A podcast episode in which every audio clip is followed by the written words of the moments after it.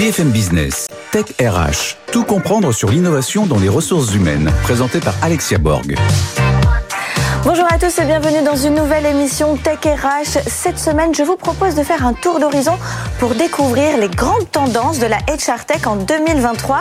Et pour ce faire, j'invite dans la première partie d'émission, dans le Grand Talk, Vianney Thomas, directeur général de Learning Technologies France et HR Technologies France, ainsi que Mathilde Lecoz, DRH de Mazar. Dans la Minute Geek, ce sera notre journaliste BFM Business Aurélie Pasquet. Et pour l'innovation de la semaine, eh bien, j'invite le directeur général de Learning Boost, Rodolphe de Torquois. Et pour l'œil de l'expert, peut-être que vous en doutez, eh bien ce sera Alexandre Stourbe, directeur général du Lab RH. Mais tout de suite, ils sont dans la tech, ils sont dans les et ils sont avec nous pour le Grand Talk. BFM Business, Tech RH, le Grand Talk. Et avec moi dans cette première partie d'émission, donc euh, Vianney, Thomas et Mathilde Lecoz. Bonjour messieurs, dames. Bonjour. Bonjour Alexia. Merci d'être avec nous sur les plateaux de Tech RH. bien pour parler des grandes tendances 2023. Que va-t-il se passer avec euh, tout ce qu'on entend parler aujourd'hui euh, ChatGPT, IA, Learning Technologies? Bon, il va s'en passer des choses. Peut-être pas le métavers d'ailleurs. On va voir que c'est peut-être pas forcément la priorité de 2023, contrairement à l'année dernière où il y a eu un, un, énorme boom, on va dire, une explosion de ce terme et de ce, ce, cette vision. Mathilde Lecoz, en tant que DRH de Mazar, comment vous voyez cet avenir 2023 pour les RH avec la HR Tech et les technologies? Alors, si on fait le prisme des technologies, HR Tech, euh, effectivement, euh, l'émergence toujours de plus en plus de, de technologies ou d'usage de plus d'usage. Mhm. Euh, on a effectivement parlé en 2022 de métavers, de blockchain. Euh, je pense qu'il y aura beaucoup plus d'expérimentation en 2023. Je pense par exemple à tout ce qui va être permettre des organisations avec des gouvernances participatives, fameuse DAO. On va pouvoir encourager les collaborateurs dans la prise de décision et de participer à la construction de l'entreprise. Il y a des startups qui sont en train de se lancer. On en rencontre aussi euh, chez Mazar pour voir comment justement on repense le collectif. Il y a aussi les sujets bien évidemment chat GPT, euh, qui n'a pas essayé J'ai essayé pour voir comment dans notre quotidien. Par exemple, on a essayé sur les restitutions annuelles ah. euh, des collaborateurs. Attention, non pas que le l'IA va le faire à notre place, mais pour nous aider à faire gagner du temps peut-être dans la rédaction. Comment on, peut s'appuyer sur cet assistant en fait euh, intelligent pour aller plus vite dans nos tâches, tout simplement pour pouvoir consacrer plus de temps nous à l'accompagnement individuel. Bah c'est pas si mal. Alors c'est vrai, c'est parfait. On a été assez bluffé. On se dit mais en fait c'est incroyable comment ça peut être vraiment des outils d'aide au quotidien. Encore une fois, non pas pour nous remplacer. Après, je pense qu'il y a aussi tous les sujets de de, de data aussi. C'est-à-dire que ces dernières années, on a euh, multiplié les outils, euh, la technologie. Vous savez que je voilà, je, je, suis une fervente euh, sur ce sujet-là. Maintenant, je pense qu'il y a aussi le sujet de comment on structure la donnée, comment on interface tous ces outils-là. Euh, on c'est un gros sujet au sein du Lab RH aussi, euh, parce que aujourd'hui, elle est encore plus loin dans la data pour nous être non pas en, en réaction, mais davantage en anticipation, par exemple, des sujets, comment on prévient les burn-out, comment on anticipe la santé mentale de nos collaborateurs. Ça, c'est des vrais sujets. Et comme dans toute organisation, on devient de plus en plus mature sur la data, mais il reste encore à la coordonner avec les. Donc, je pense que c'est les deux sujets, en tous les cas, en lien avec euh, la technologie. Et je dirais euh, métavers euh, toujours, en tous les cas, la réalité étendue, qu'elle soit augmentée ou euh, le, virtuelle. virtuelle, pardon, effectivement toujours plus dans les usages, bien sûr de formation qui ont déjà commencé, mais aussi aujourd'hui, moi je vois deux usages, et je parle hasard, comment aussi dans la formation, mais aussi par exemple dans les aménagements de nouveaux espaces, voilà, on, on réfléchit en tous les cas sur les stratégies immobilières et comment peut-être aussi le métavers peut nous aider à embarquer nos collaborateurs dans euh, la conduite du changement, dans la capacité à se projeter dans un futur à nos côtés. C'est pas évident. Plus que jamais, je pense qu'en tant qu'entreprise, on doit aussi projeter nos collaborateurs vers un avenir commun. Et en fait, je pense que cette euh, technologie-là peut nous aider à, à les émerger, à les, voilà, les aider à se projeter. Donc, euh, au service du collectif, hein, cette technologie. et, et, et, on va parler justement de formation avec Vianney. Alors, Vianney, il faut le rappeler, je le rappelle tout de suite, comme ça on perd pas de temps. Le salon du Learning Technologies a lieu le 1er et le 2 euh, euh, février au, Salon Port de Versailles, c'est ça? Tout à fait, ça a lieu dans une semaine précisément. Voilà. Euh, 1 et 2 février, porte de Versailles, Hall 7. Qu'est-ce qu'on attend alors de ce salon? Quels sont les exposants qui sont peut-être un peu plus présents, qui n'étaient pas les, années précédentes? Qu'est-ce que vous, vous constatez justement dans, cette, dans cette année qui arrive par rapport à ces exposants, ces grandes tendances qui vont peut-être émerger? Alors la première chose qu'on constate, et je voulais rejoindre Mathilde sur, euh, sur ce qu'elle a dit, c'est que effectivement dans les tendances, euh, la technologie va prendre de plus en plus de place dans la formation et dans la RH, non pas dans un but de déshumaniser la fonction, mais de l'accompagner. Et qu'il y a un juste équilibre, une harmonie entre la technologie et ce qu'elle peut faire et ce qu'elle peut aider la fonction RH et la fonction formation et euh, les êtres humains qui sont là pour, pour, pour améliorer la formation et les RH au quotidien. Euh, le salon, qu'est-ce qu'on peut en dire? Euh, On peut en dire que euh, bah, on, est, on, a une vision aujourd'hui de phase post-pandémie, qu'on regarde l'avenir avec, avec beaucoup d'ambition. on a eu une croissance de 15% en taille. les, pré, les, les préinscriptions visiteurs, pareil, sont en hausse de 15%. Ça indique clairement que le retour au présentiel est aussi anticipé et que quoi qu'il arrive, c'est un salon qui va grandir autant que la place de la formation et de la tech RH au sein d'entreprise. Alors si le salon s'agrandit, c'est effectivement la technologie prend plus de place. Mathilde, on parle aussi donc de inbound recruiting, de chatbot. Comment ça se passe au niveau de la data pour rentrer un peu plus dans le détail, au niveau par exemple de la marque employeur, de la fidélisation des collaborateurs? Comment est-ce que la technologie vient s'immiscer un peu plus pour donner des solutions et non pas pour remplacer les humains? On le rappelle. Bah, effectivement, et les nouvelles technologies irriguent tous les métiers de la DRH. Je pense qu'il n'y a pas un métier aujourd'hui, même dans l'administration du personnel, aujourd'hui il y a plein d'innovations technologiques. Donc c'est vraiment un, un, levier euh, de RH augmenté au sens plus de valeur à apporter. Si on prend l'exemple du recrutement, alors si on va avoir euh, la blockchain par exemple, euh, mm-hmm. je pense par exemple à Maki, mais pas que, des startups qui commencent à aller sur les sujets de blockchain dans la validation des compétences par exemple. Donc au recrutement aussi, on a ces, on a l'IA, je pense à Goshaba, enfin voilà, on a plein de choses déjà existantes. Je dirais que ce qui va changer en 2023, c'est aussi les usages et la professionnalisation côté RH de la prise en main de ces outils-là. Parce que je pense que pendant très longtemps, on, voilà, on a accueilli la technologie, ça a fait aussi le buzz, etc. Mais c'est pas une question de mode. Moi, je pense que c'est vraiment un sujet crucial pour transformer et porter au bon niveau notre, la fonction RH.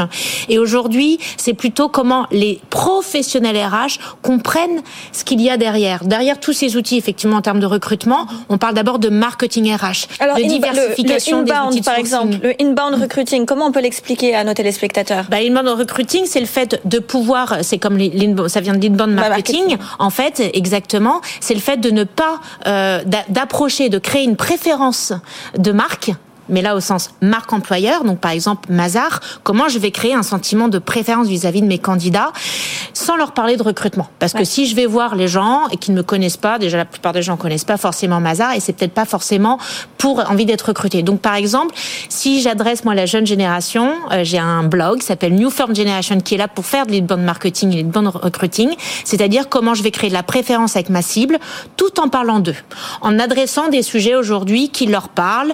Euh, c'est quoi les sujets, de, par exemple, de RSE vu pour un jeune, mhm. le slashing, est-ce que avoir plusieurs jobs en même temps, c'est une vraie tendance pour les jeunes Voilà, des sujets de société pour lesquels on va créer une conversation. Donc ça, c'est un exemple aujourd'hui. Et en fait, au-delà des technologies qui nous permettent de le faire, parce qu'on va pouvoir, via la technologie, avoir de la data pour mesurer bah, le trafic sur des blogs comme ça. Est-ce que ma cible euh, est intéressée par ce que je publie? Est-ce que ça génère des candidatures? Mais c'est surtout, euh, en tant que RH, comprendre le mécanisme dernière. Ça n'est pas sale. Il faut faire du marketing RH aujourd'hui. Il faut euh, parler data et donc il faut s'emparer des nouvelles technologies pour professionnaliser aussi des pratiques qui sont en pleine euh, transformation. Donc il y a aussi cette question de fidélisation des collaborateurs, euh, de l'engagement surtout, créer de l'engagement, de la fidélisation. Et on parle donc de marque employeur, mais aussi pour la rétention finalement des collaborateurs et des salariés pour qu'ils se sentent appartenir et être fiers d'être dans, dans leur entreprise. Et ça passe par la quête de sens par leur donner un sens aussi à leur travail, et puis avoir cette vision finalement sur du long terme, avoir leur progression de carrière. C'est là où vient un petit peu se mélanger les outils euh, du learning, euh, du learning technologies, parce que justement, on vient donner aussi des compétences grâce à, du micro-learning, grâce à des nouvelles modalités de formation qu'on peut euh, avoir tout au long d'une carrière et pas seulement à un instant T, et qui progresse avec le collaborateur. Pourquoi pas aussi avec la blockchain qui viendra ensuite garder ces compétences clés des collaborateurs tout au long de leur parcours et de leur vie professionnelle. Vianney, est-ce que vous vous constatez justement que ces entreprises qui étaient il y a 4-5 ans dans le juste le salon du Learning Technologies aujourd'hui sont beaucoup plus grandes et qui justement ont, ont cette croissance parce qu'elles accompagnent, elles ont cette vision du collaborateur et de leurs compétences sur du long terme? Ah, je suis tout à fait d'accord avec euh, ce que vous venez de dire, Alexia. Je pense que la pandémie, on y revient, a complètement altéré et modifié notre relation au travail et notre relation à la formation. Euh, aujourd'hui, la guerre des talents, elle est partout, dans les grands groupes, dans les PME, dans les ETI. Et que ce soit des composantes de formation, de gestion des talents, de data, eh bien, tout vient à la composition et à l'amélioration de l'expérience collaborateur, de l'expérience apprenant et la construction de la marque employeur. Et effectivement, c'est un entonnoir et euh, la formation en est une partie, mais toutes les composantes du reste de la chaîne de valeur RH, qui est super complexe, que ce soit le recrutement, euh, la gestion des talents, la qualité de vie au travail, tout ça effectivement aujourd'hui euh, donne naissance à un environnement tech qui est hyper fécond, avec beaucoup de start-up qui sont en train d'émerger, qui fournissent des solutions. Et là encore, c'est pour ben effectivement améliorer la, la, qualité de vie au travail, l'expérience collaborative. Et alors, vous parliez tous les deux de, de, aussi, on a parlé de santé mentale, vous parlez de mm. qualité de vie au travail. Ça, ça, reste quand même un des enjeux, à mon sens, 2023, l'un des plus stratégiques parce que justement, et ça fait partie de la rétention des mmh. talents, mais et, et de l'acquisition, c'est de donner ce, ce, cadre de vie, cette qualité de vie qu'on recherche de plus en plus. Vous l'avez souligné que depuis la pandémie, les choses ont changé. On parle d'un espace de travail différent avec des aménagements. On parle de, de la semaine de 4 heures. On parle aussi bah, justement du métavers où on peut peut-être travailler dans, dans, le virtuel. Alors, est-ce que justement, cette, cette, ces nouvelles technologies sont pas là aussi au service du bien-être un peu plus et, euh, et comment, comment on peut s'imaginer avoir plus de qualité de vie au travail, non? Alors complètement, je pense qu'au-delà de l'aspect technologique, il y a vraiment le sujet des nouvelles attentes sociétales, cette révolution hein, qui est en train de se passer par rapport à ce qu'on entend de son manager, de son entreprise, de son expérience collaborateur.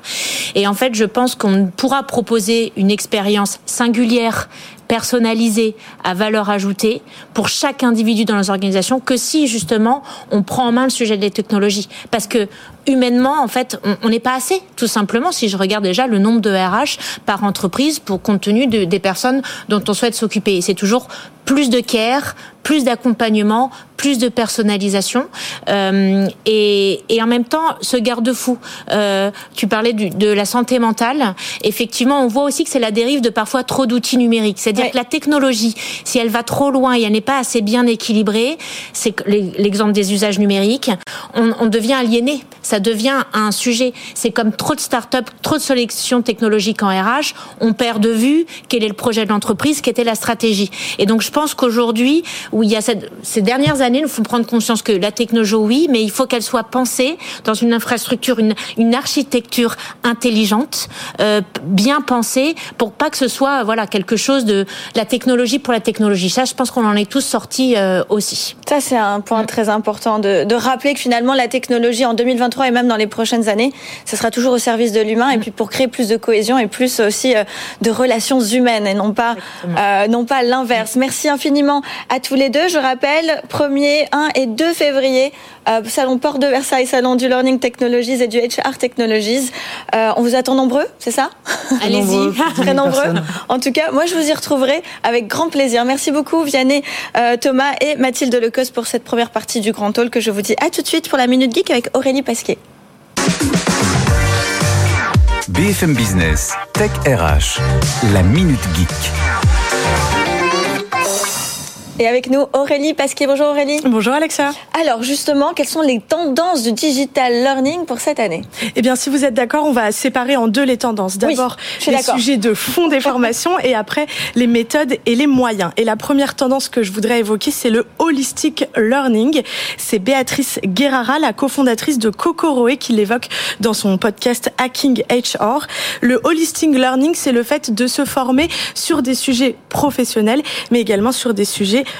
personnel et c'est de plus en plus euh, demandé par les collaborateurs. Par exemple, sur le site de Kokoroe, on trouve une section euh, pour les formations dédiées au bien-être au travail et dans cette catégorie, il y a réussir sa morning routine, découvrir la méditation ou au corps oser être soi. Il y a également euh, de plus en plus de formations sur les éco-gestes et la protection de l'environnement au quotidien. On peut citer comme exemple AXA qui a lancé l'AXA Climate School, un ensemble de contenus pour sensibiliser et former tous les collaborateurs à la protection de l'environnement au quotidien. Et là, c'est tous les formats de formation différents qui sont euh, assez intéressants et qui seront les tendances de 2023. Alors, parlons de format. C'est quoi les quelles sont les nouvelles modalités, euh, que ce soit en termes de méthode, e-learning, digital learning? Quels sont ces nouveaux euh, formats? Eh bien, je vais vous décevoir, Alexia, oh. mais 2023 sera une année de transition. On ne va pas se former tout de suite dans le métavers. C'est encore un peu trop cher. Donc, on va rester sur des choses qu'on connaît déjà, mais il y aura du choix. Le choix du média, podcast, vidéo, quiz, webinaire, le choix du moment. On va pouvoir se former euh, tout au long de la journée, tout au long de sa semaine et le choix de l'outil via son téléphone, via son ordinateur, via une tablette. Et on l'a vu, il y a beaucoup d'entreprises qui reviennent un peu du 100% télétravail. On repasse à des rythmes euh, deux jours par semaine en télétravail, euh, trois jours au bureau et inversement. Eh bien, c'est pareil dans les formations. On a de plus en plus de formations qui seront en blended learning. Je ne sais pas si je le dis très bien. Entre présentiel et distance. On le voit, 87% des professionnels de la formation veulent faire évoluer leur offre vers du multimodal. Voilà, multimodal et aussi, euh, on peut dire un peu à la carte finalement, c'est ça? Tout à fait, ce sera euh, le mot euh, pour le e-learning et le digital learning de 2023 à la carte sur les sujets, sur les formats. Il faut que vos parcours de formation vous ressemblent pour que vous soyez un apprenant engagé, engagé dans les projets de l'entreprise. Et je vous rappelle euh, un grand rendez-vous où vous serez euh, présente, euh, Alexia. Exactement. C'est la semaine prochaine, le salon Learning Technologies, le 1er et le 2 février, juste à côté de nos studios, à la porte de Versailles. Et l'inscription est gratuite. Merci infiniment, Aurélie Pasquier, pour toutes ces informations. Je vous dis à tout de suite pour l'innovation de la semaine. BFM Business, Tech RH, l'innovation de la semaine. Je reçois Rodolphe de Torca. Bonjour Rodolphe. Bonjour Alexia. Alors on va parler eh bien, bien évidemment de digital learning, hein, cette fois-ci avec vous. Euh, vous allez nous présenter Learning Boost. Ouais. Alors de quoi s'agit-il? Alors Learning Boost, euh, nous on s'intéresse aux pratiques des collaborateurs ouais. et on se dit que c'est bien de faire un lien entre les pratiques et ce que font les gens au quotidien et les compétences. D'accord. Euh, et que le fait en fait d'interroger les gens sur euh, leurs pratiques et donc sur leurs compétences permet, je parlais engagement un petit peu plus tôt, etc. Euh, des, des, des apprenants, c'est un sujet clé pour nous et on croit que si on veut engager les apprenants, il faut leur proposer des parcours qui leur ressemblent. Mm. Euh, et le fait d'interroger leurs pratiques, de leur restituer un profil personnalisé, confidentiel euh, sur là où ils se situent et comment est-ce qu'ils peuvent progresser euh, en fonction de leur niveau de maturité, bah, c'est une bonne chose pour les engager. D'accord. Donc c'est une sorte de, mini audit de, de chaque individu, c'est ça, pour savoir où est-ce qu'il en est un petit peu dans ses connaissances? Exactement. En fait, concrètement, on va poser euh, des questions sur les pratiques à chaque collaborateur. Les réponses qu'il va nous donner vont permettre de déterminer là où il se situe, quel est son niveau de maturité, euh, et ce qui comprend un petit peu des compétences qui sont importantes pour une organisation. Ça peut être par exemple la RSE, du management, le digital, etc. On peut traiter des grands sujets comme ça. Euh, et en fonction de ça, lui donner les clés en fonction de son niveau pour progresser. Ce qu'on croit beaucoup, c'est que si on veut engager les gens, euh, il faut pas forcément être derrière eux. Donc c'est bien de leur garantir une expérience euh, qui soit anonyme. C'est ce que vous parlez d'autopositionnement, c'est ça? Exactement. Et l'autopositionnement, si on rend ce questionnaire et les réponses des gens anonymes, mais qu'on s'intéresse plutôt en tant qu'organisation aux données consolidées, ça permet déjà de voir quels sont les différents niveaux qu'on peut avoir dans l'organisation et d'adresser les besoins des collaborateurs en termes de formation de manière un petit peu différenciée, d'individualiser les parcours. Alors je vous challenge un, petit peu juste pour savoir quand même, est-ce que vous prenez en compte les, besoins des collaborateurs à titre individuel et personnel et pas seulement pour l'entreprise En fait, bah, c'est très intéressant et je pense que euh, notre solution est très complémentaire des entretiens individuels qui sont un moment où, euh, avec mon manager, je vais discuter finalement des besoins que j'ai, des difficultés que je peux avoir dans mon travail et du coup des perspectives de formation euh, qu'on peut imaginer. Le, le, fait d'avoir un autopositionnement par rapport à ça permet aussi d'avoir une autre vision où c'est le collaborateur qui se positionne et plus forcément le manager qui évalue son collaborateur et d'avoir une discussion un petit peu à double sens sur l'évolution de carrière des collaborateurs. Alors, est-ce que vous pouvez nous donner quelques exemples de cas d'usage? Oui, bien sûr. on a deux cas d'usage. Nous, on travaille dans, dans, des secteurs assez différents. on travaille à la fois dans le monde corporate, donc les entreprises, sur des sujets comme le management, la RSE, etc., mais également dans le secteur public. donc l'idée et le premier cas d'usage qu'on a, c'est des baromètres, c'est prendre le pouls. C'est-à-dire euh, où en sont les gens que j'ai en face de moi euh, sur un grand sujet euh, et comment est-ce que je peux prendre des décisions par rapport à la donnée qui va remonter sur les actions de formation à mener. donc on parle de baromètre de compétences. Mhm. Et le deuxième sujet, on travaille par exemple avec Orange sur les métiers de la relation client. il y a une évolution dans leur métier, trois métiers deviennent un seul métier. et l'idée, en fait, c'est d'accompagner le programme de formation en faisant de l'amont aval et en voyant quel est l'impact du plan de formation qui a été mis en place sur les pratiques des gens et donc sur les compétences et qu'est-ce qu'on fait par la suite. Alors je vous re-challenge encore, mais pour l'instant, on entend beaucoup ce discours dans les startups euh, du digital learning. En quoi est-ce que c'est une innovation en 2023 bah, alors pour le coup, nous on a voulu une innovation assez frugale, c'est-à-dire qu'on parlait, de, on parle beaucoup de technologie, euh, de technologies complexes dans le monde RH. Nous, l'idée c'est plutôt de s'intéresser à, euh, et je reviens là-dessus, aux pratiques des collaborateurs. Donc ça, c'est concret en fait. On va pas aller analyser des choses subjectives, on va être sur des choses très concrètes. Qu'est-ce que je fais ou qu'est-ce que je fais pas au quotidien Ça, on le lie à des compétences. Euh, et l'idée, c'est de se dire, euh, si on arrive déjà à avoir cette approche-là et en plus de proposer de la donnée aux entreprises, d'être capable ensuite euh, d'aller au niveau du collaborateur lui proposer des actions concrètes et pas forcément très complexes, de faire de cet outil un outil de change et de marketing de la ah, formation. Parce que ça y est, on parle de change maintenant, donc ça fait partie. Et de se dire que ça permet aussi de valoriser dans les plans d'action qu'on va proposer aux collaborateurs à la fois des contenus internes, mais aussi d'amener le collaborateur sur le web, par exemple, pour se former et faire de l'auto-formation, ce qui est mm. quelque chose qui est intéressant, parce que si on me redirige vers les bonnes pistes, bah, peut-être que je vais aller moi-même me former par la suite. Donc on peut euh, rediriger le collaborateur sur le web tout en gardant les KPIs et à faire un petit peu ce que le LMS fait, c'est-à-dire Learning Management System fait, c'est-à-dire qu'on continue à, avoir voir la progression de compétences du salarié? On va pouvoir faire un lien entre effectivement l'apprenant qui part de chez nous et ce qui va consulter, avoir un peu de tracking sur ces données-là. Donc c'est tout l'intérêt euh, de la démarche. Bravo, j'aimerais savoir comment vous faites. Eh, eh ben. mais bon, on va rentrer dans trop dans le détail, mais c'est intéressant. Quelles sont, les, quelles sont les, perspectives pour vous en 2023 Les grandes perspectives, c'est qu'on était sur une année euh, de thèse de la proposition de valeur cette année, donc de mise en place de l'équipe. Euh, on a signé nos premiers clients. cette année, on est sur une année de confirmation. Donc l'idée, c'est vraiment de transformer l'essai et de doubler notre chiffre d'affaires, de faire grandir les équipes. Et on bah, espère beaucoup de succès. Merci, beaucoup, Alexia. Merci infiniment. Merci. Je vous dis à tout de suite pour l'œil de l'expert. BFM Business, Tech RH, l'œil de l'expert. Bonjour Alexandre. Bonjour Alexia. Alexandre Stourbe avec moi, président du LabRH. Merci d'être euh, maître d'être présent sur cet œil de l'expert. Alors, vous avez entendu ce qui s'est dit avant, j'imagine. Quels sont vous vos constats et euh, votre œil et votre regard sur 2023 alors déjà sur 2022, on a constaté une nette accélération des transformations en termes de en matière de travail et de RH. Ok. Et a priori, en 2023, on va être dans la même lignée. Alors, pour reprendre ce qui a été dit par nos intervenants euh, tout au long de l'émission, il y a un gros sujet autour de la donnée. Et comment structurer cette donnée RH cette euh, place prépondérante du digital dans la fonction RH, comment bien l'organiser et accompagner la fonction RH, et euh, aussi derrière le sujet autour de la santé mentale, de la qualité de vie au travail. On est encore sur ces tendances-là sur 2023. Et pour terminer, euh, chose qu'a dite Mathilde, plus de care, plus d'accompagnement, plus de personnalisation. Euh, ce qui est... C'est quoi les traquances alors, je vais, je vais, vous dire, ce qui, ce qui, je, je, vais, je vais venir, Alexia, vous, vous êtes pressé. Euh, ce qui a été dit à la Minute Geek, c'est que le métavers, a priori, ne va pas arriver en 2023, donc il y aura des prémices. voilà. On commence petit à Blockchain, on a parlé de DAO tout à l'heure, etc. Donc ça va arriver. Euh, alors, en effet, il y a eu des buzzwords sur 2022, grande démission, quiet quitting, etc. En 2023, ça va être quoi ces buzzwords? Peut-être les traquances. Alors c'est quoi Justement, ce mélange. Alors, euh, je paraphrase euh, Benoît Serre, vice-président de la NDRH cette, euh, ce mélange entre travail et vacances, où en fait on travaille sur nos lieux de vacances. Donc c'est un nouveau dispositif. Donc en fait on constate un désalignement euh, du travail, car la fiche de paye ne garantit plus forcément de pouvoir bien se loger, parce qu'il y a une eh inflation du logement hum. et les salaires ne suivent pas cette inflation. Les tracances remplacent les vacances. Les systèmes de retraite se réforment. On est en plein dedans aujourd'hui. Et le travail en plus a parfois des impacts négatifs qu'on mesure d'un point de vue écologique. Et donc, du coup, on se on en vient à douter son utilité du travail. Alors, l'inflation, la récession risquent d'impacter encore plus ce désalignement. Et puis, les salariés pourraient se poser la question de euh, ça sert à quoi de travailler en fait concrètement euh, s'il n'y a pas de contrepartie dans le travail?